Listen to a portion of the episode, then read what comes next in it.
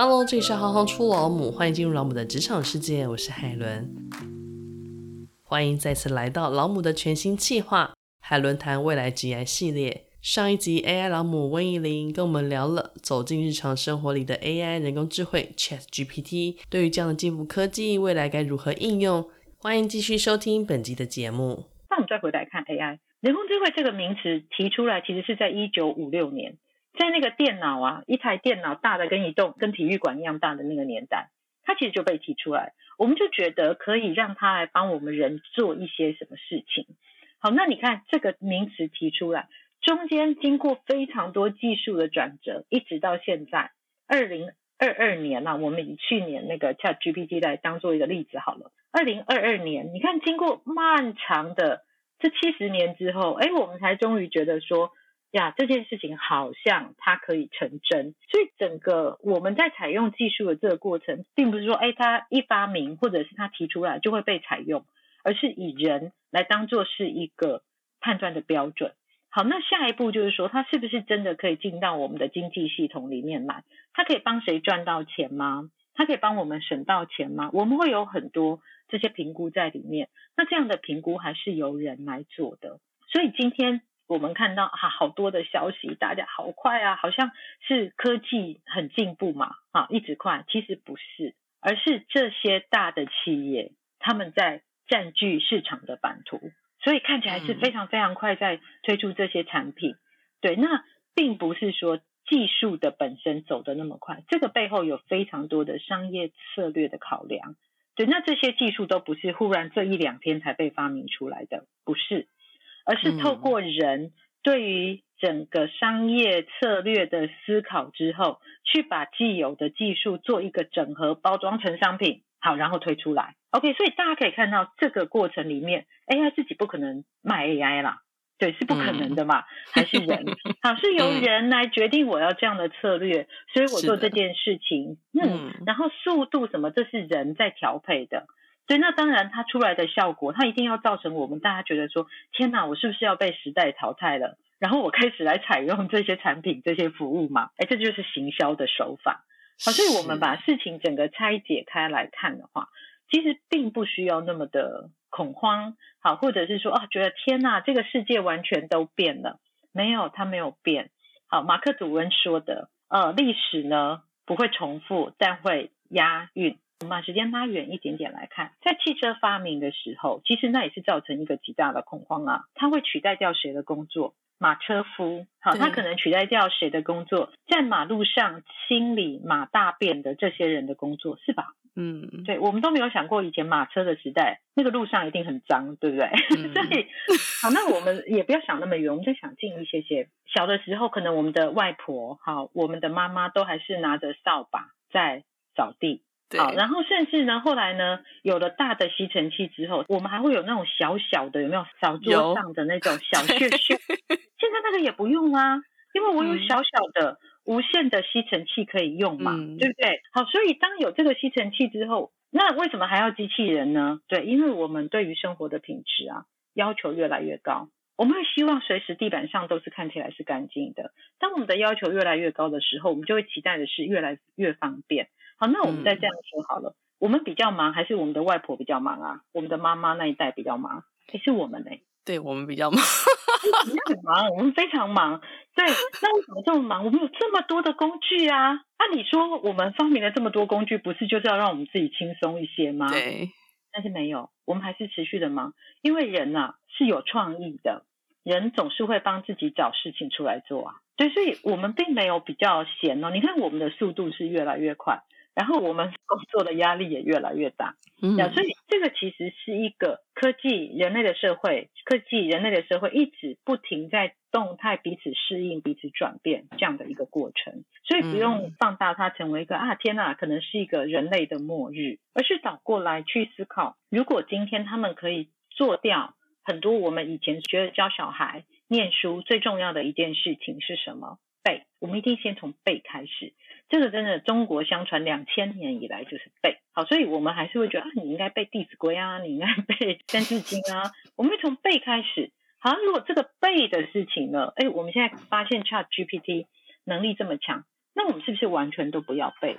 哎，不见得。对，有的时候背是因为我们熟练，而不是为了背而背。嗯、我觉得它重要的事情，我自然会记得。但是除了记忆之外，我们是不是还有其他别的，在我们大脑里面有太多值得开发的，我们以前所不知道的能力？哦，那我觉得我们其实可以趁这个机会啊，开始去想象这件事情。例如，我观察我儿子，我儿子跟我女儿是两种截然不同的，对，我觉得他们大脑结构是完全不一样的。我儿子啊。幼稚园的时候背《三字经》啊，“人之初，性本善，性相近，习相远”，总共几个字？十二个字。他每天上学背，上学我们在走路大概十几分钟，上学一路背背五天，等到下个礼拜到老师面前的时候，还是脑中一片空白。我女儿从来不背，她从来不背。我就说：“那你不用背吗？”她说：“不用啊，要背的时候你就去排队，排后面一点。”你不要排第一个，你排后面一点，嗯、然后前面的小朋友就会念给你听啊。然后你到老师面前的时候，你就把它念出来就可以了。没有人教，没有人教。对，你会觉得说哇，为什么哈？他是同父同母，但是我儿子有一个非常厉害的特质，是我到现在很少看到有小朋友有的。他到公园里面去。嗯一个那么大的公园，有非常多个小朋友，他可以在十分钟之内把所有小朋友集合在一起，大家一起玩躲猫猫。哇哇，这领导能力很了不得。是，但是领导能力他有办法从书面上、从你的背诵里面、从你答题里面看得出来吗？没有，其实是看不出来的。嗯、但是这个能力，我如何去描述它？我如何去培养它？其实我们在现在其实是有点空白的。好，我们在过去的整个在教育上面的研究，对于这些我们真的很难用语言或者是文字去描述的这些，或者是记录或者是传承的这些事情，我们真的比较是缺乏的。嗯，对，所以我到现在我还是觉得，对我儿子超强的。为什么他总是？所以他现在长大了嘛，哈，他念大学了，他是做影音方面的工作，嗯，那他就很厉害，他永远是那个导演。嗯，天生的，所以他就从小就看得出来啊。对，他就是可以把大家都集合在一起，然后让大家非常开心的一起工作，嗯、这样就是做到满头大汗，就跟小时候在公园有没有小朋友这样、嗯、玩躲猫猫玩的满头大汗是一样的。嗯，对，那我们就可以回过头来看，所以我们怎么样重新去定义什么叫做 intelligence？嗯嗯，然后什么是你的 skill？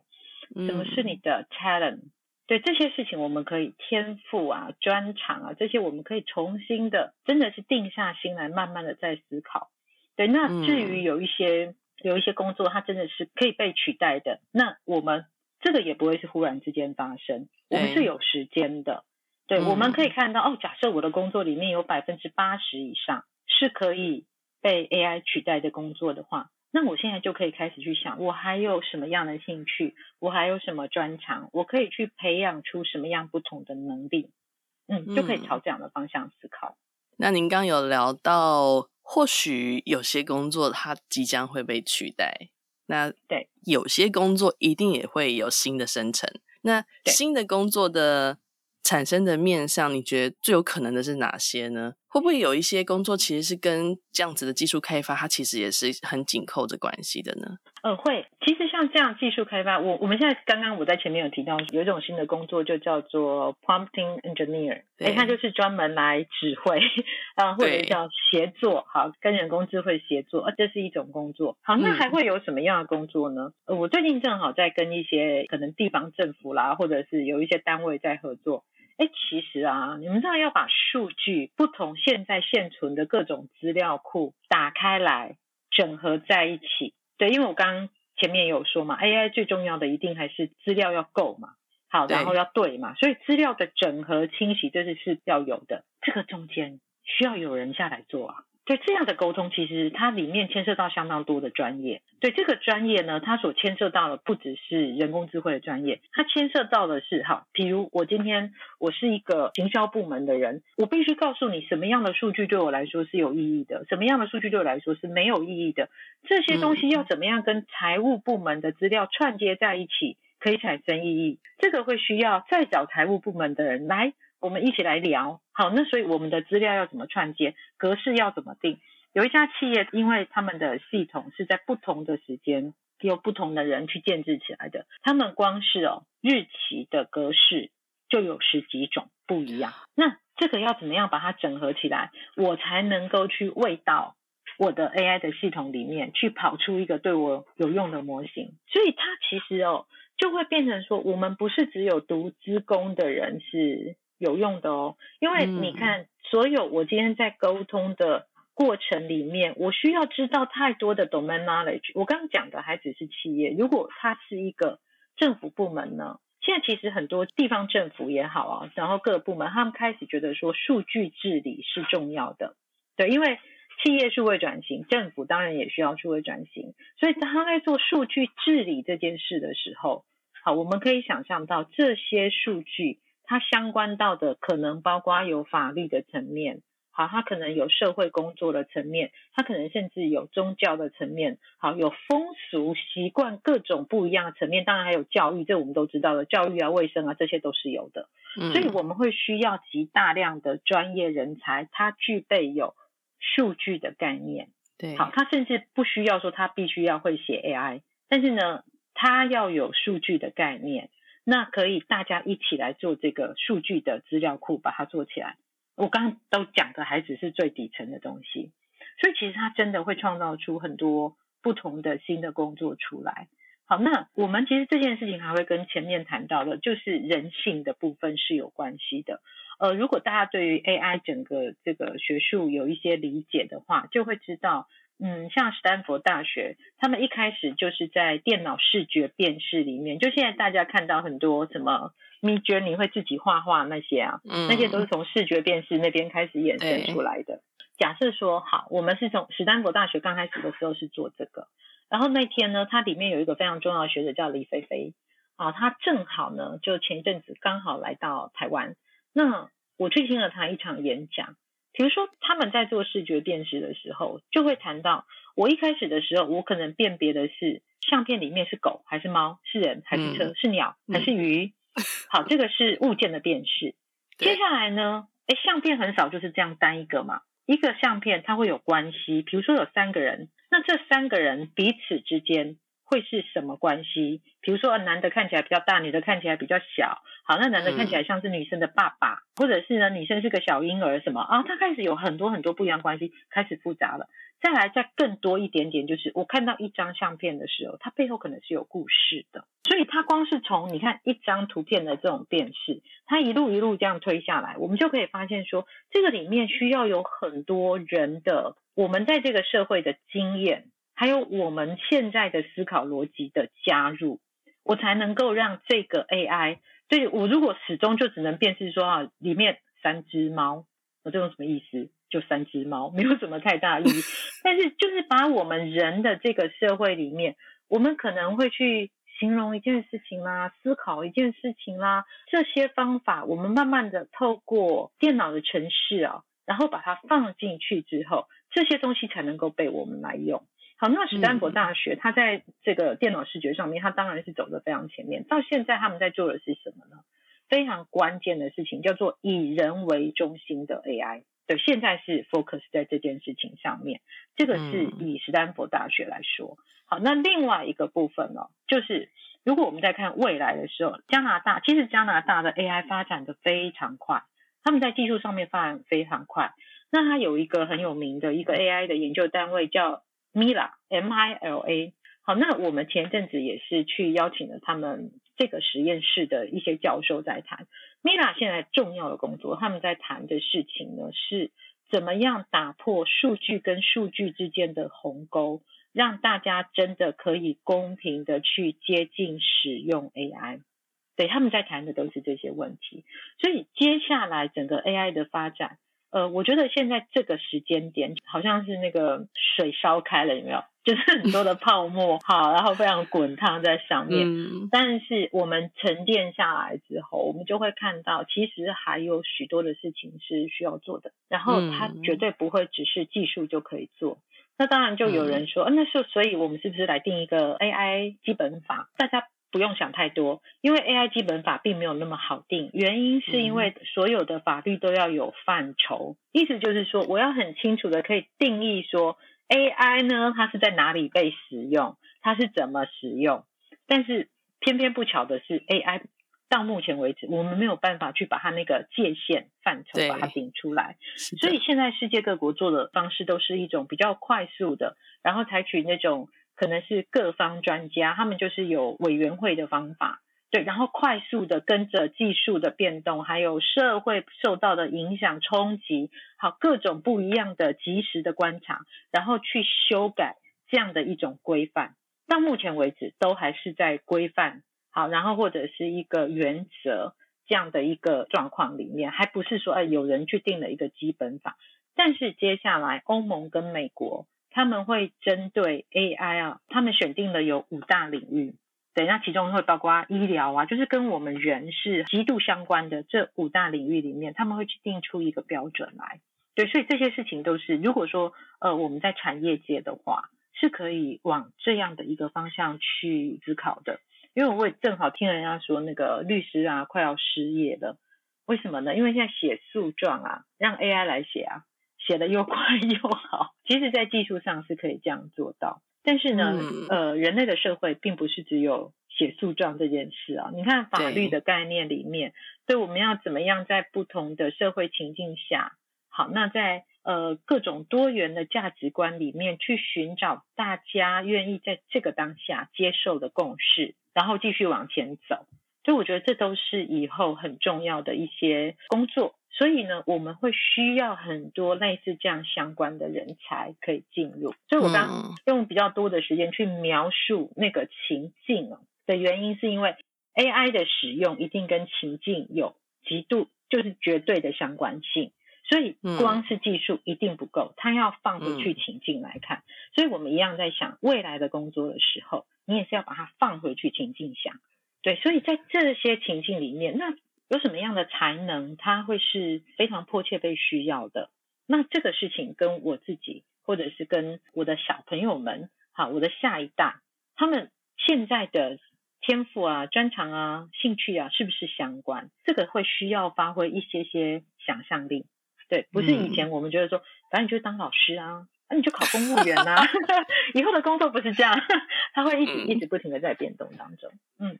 那就诚如您刚刚所说的，就是家长或许对 AI 的应用跟如何影响小孩子的未来或是职业，会感到有一点点所谓的不安跟未知。嗯、那如果最后请您帮我们做一个小建议的话，嗯、您会怎么建议这些父母带领着孩子去面对这样子的一个未知的世界，或者是用什么样比较正确的想法来做引导呢？我可以确定的一件事情就是，我们接下来这个呃，我们所在的世界变动会比过去我们的经验里面所经验到的世界会变动快速非常多。好，那这个我们可能童话故事可以找到，这个叫红皇后的领地。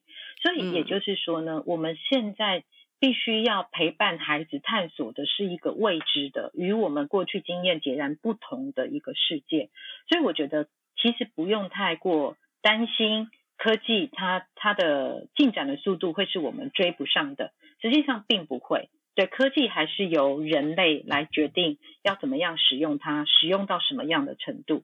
那反过来哦，现在因为人工智慧越来越像人，所以我们要倒过来看，人究竟真正的价值在什么地方？我会觉得我们在面对未来的时候哦，可能有一些些难，就是我们的经验还是会成为我们面对未来的一个框架。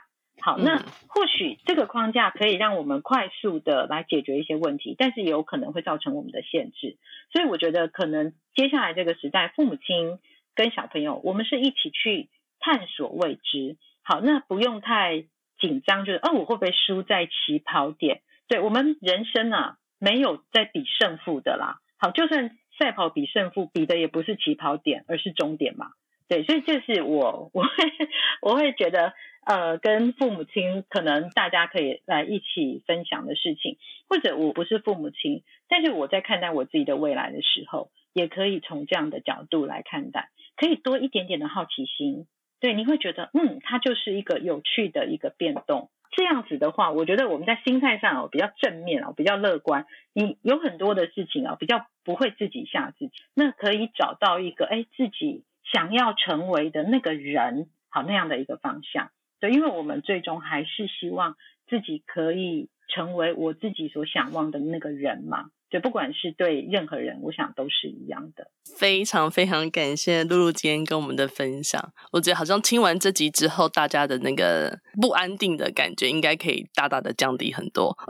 哎，希望，希望，非常希望。当然是得持续不断的接受新知，不断的前进。但就变成说，嗯、我们今天把这个议题拉回到自己自身的时候，我们可以有个思考点，可以开始有一些不同。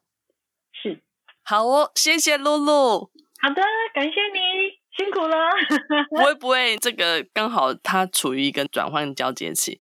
听完这集，希望大家心中的焦虑可以放下一些，相对的也能更清楚的思考未来能力的必须养成。自己有哪些特质、能力或是天赋是 AI 无法取代的呢？若大家对于个人能力盘点或是未来职涯有所困扰，欢迎来到海伦职涯相谈室跟我聊聊。报名的资讯，请见老母的粉砖置顶文。透过咨询，这些疑问都能拨云见日。希望大家喜欢我们的新系列，欢迎分享给更多的好朋友，也欢迎跟老母有更多的异业合作。谢谢你们的支持，我是海伦，我们下次见。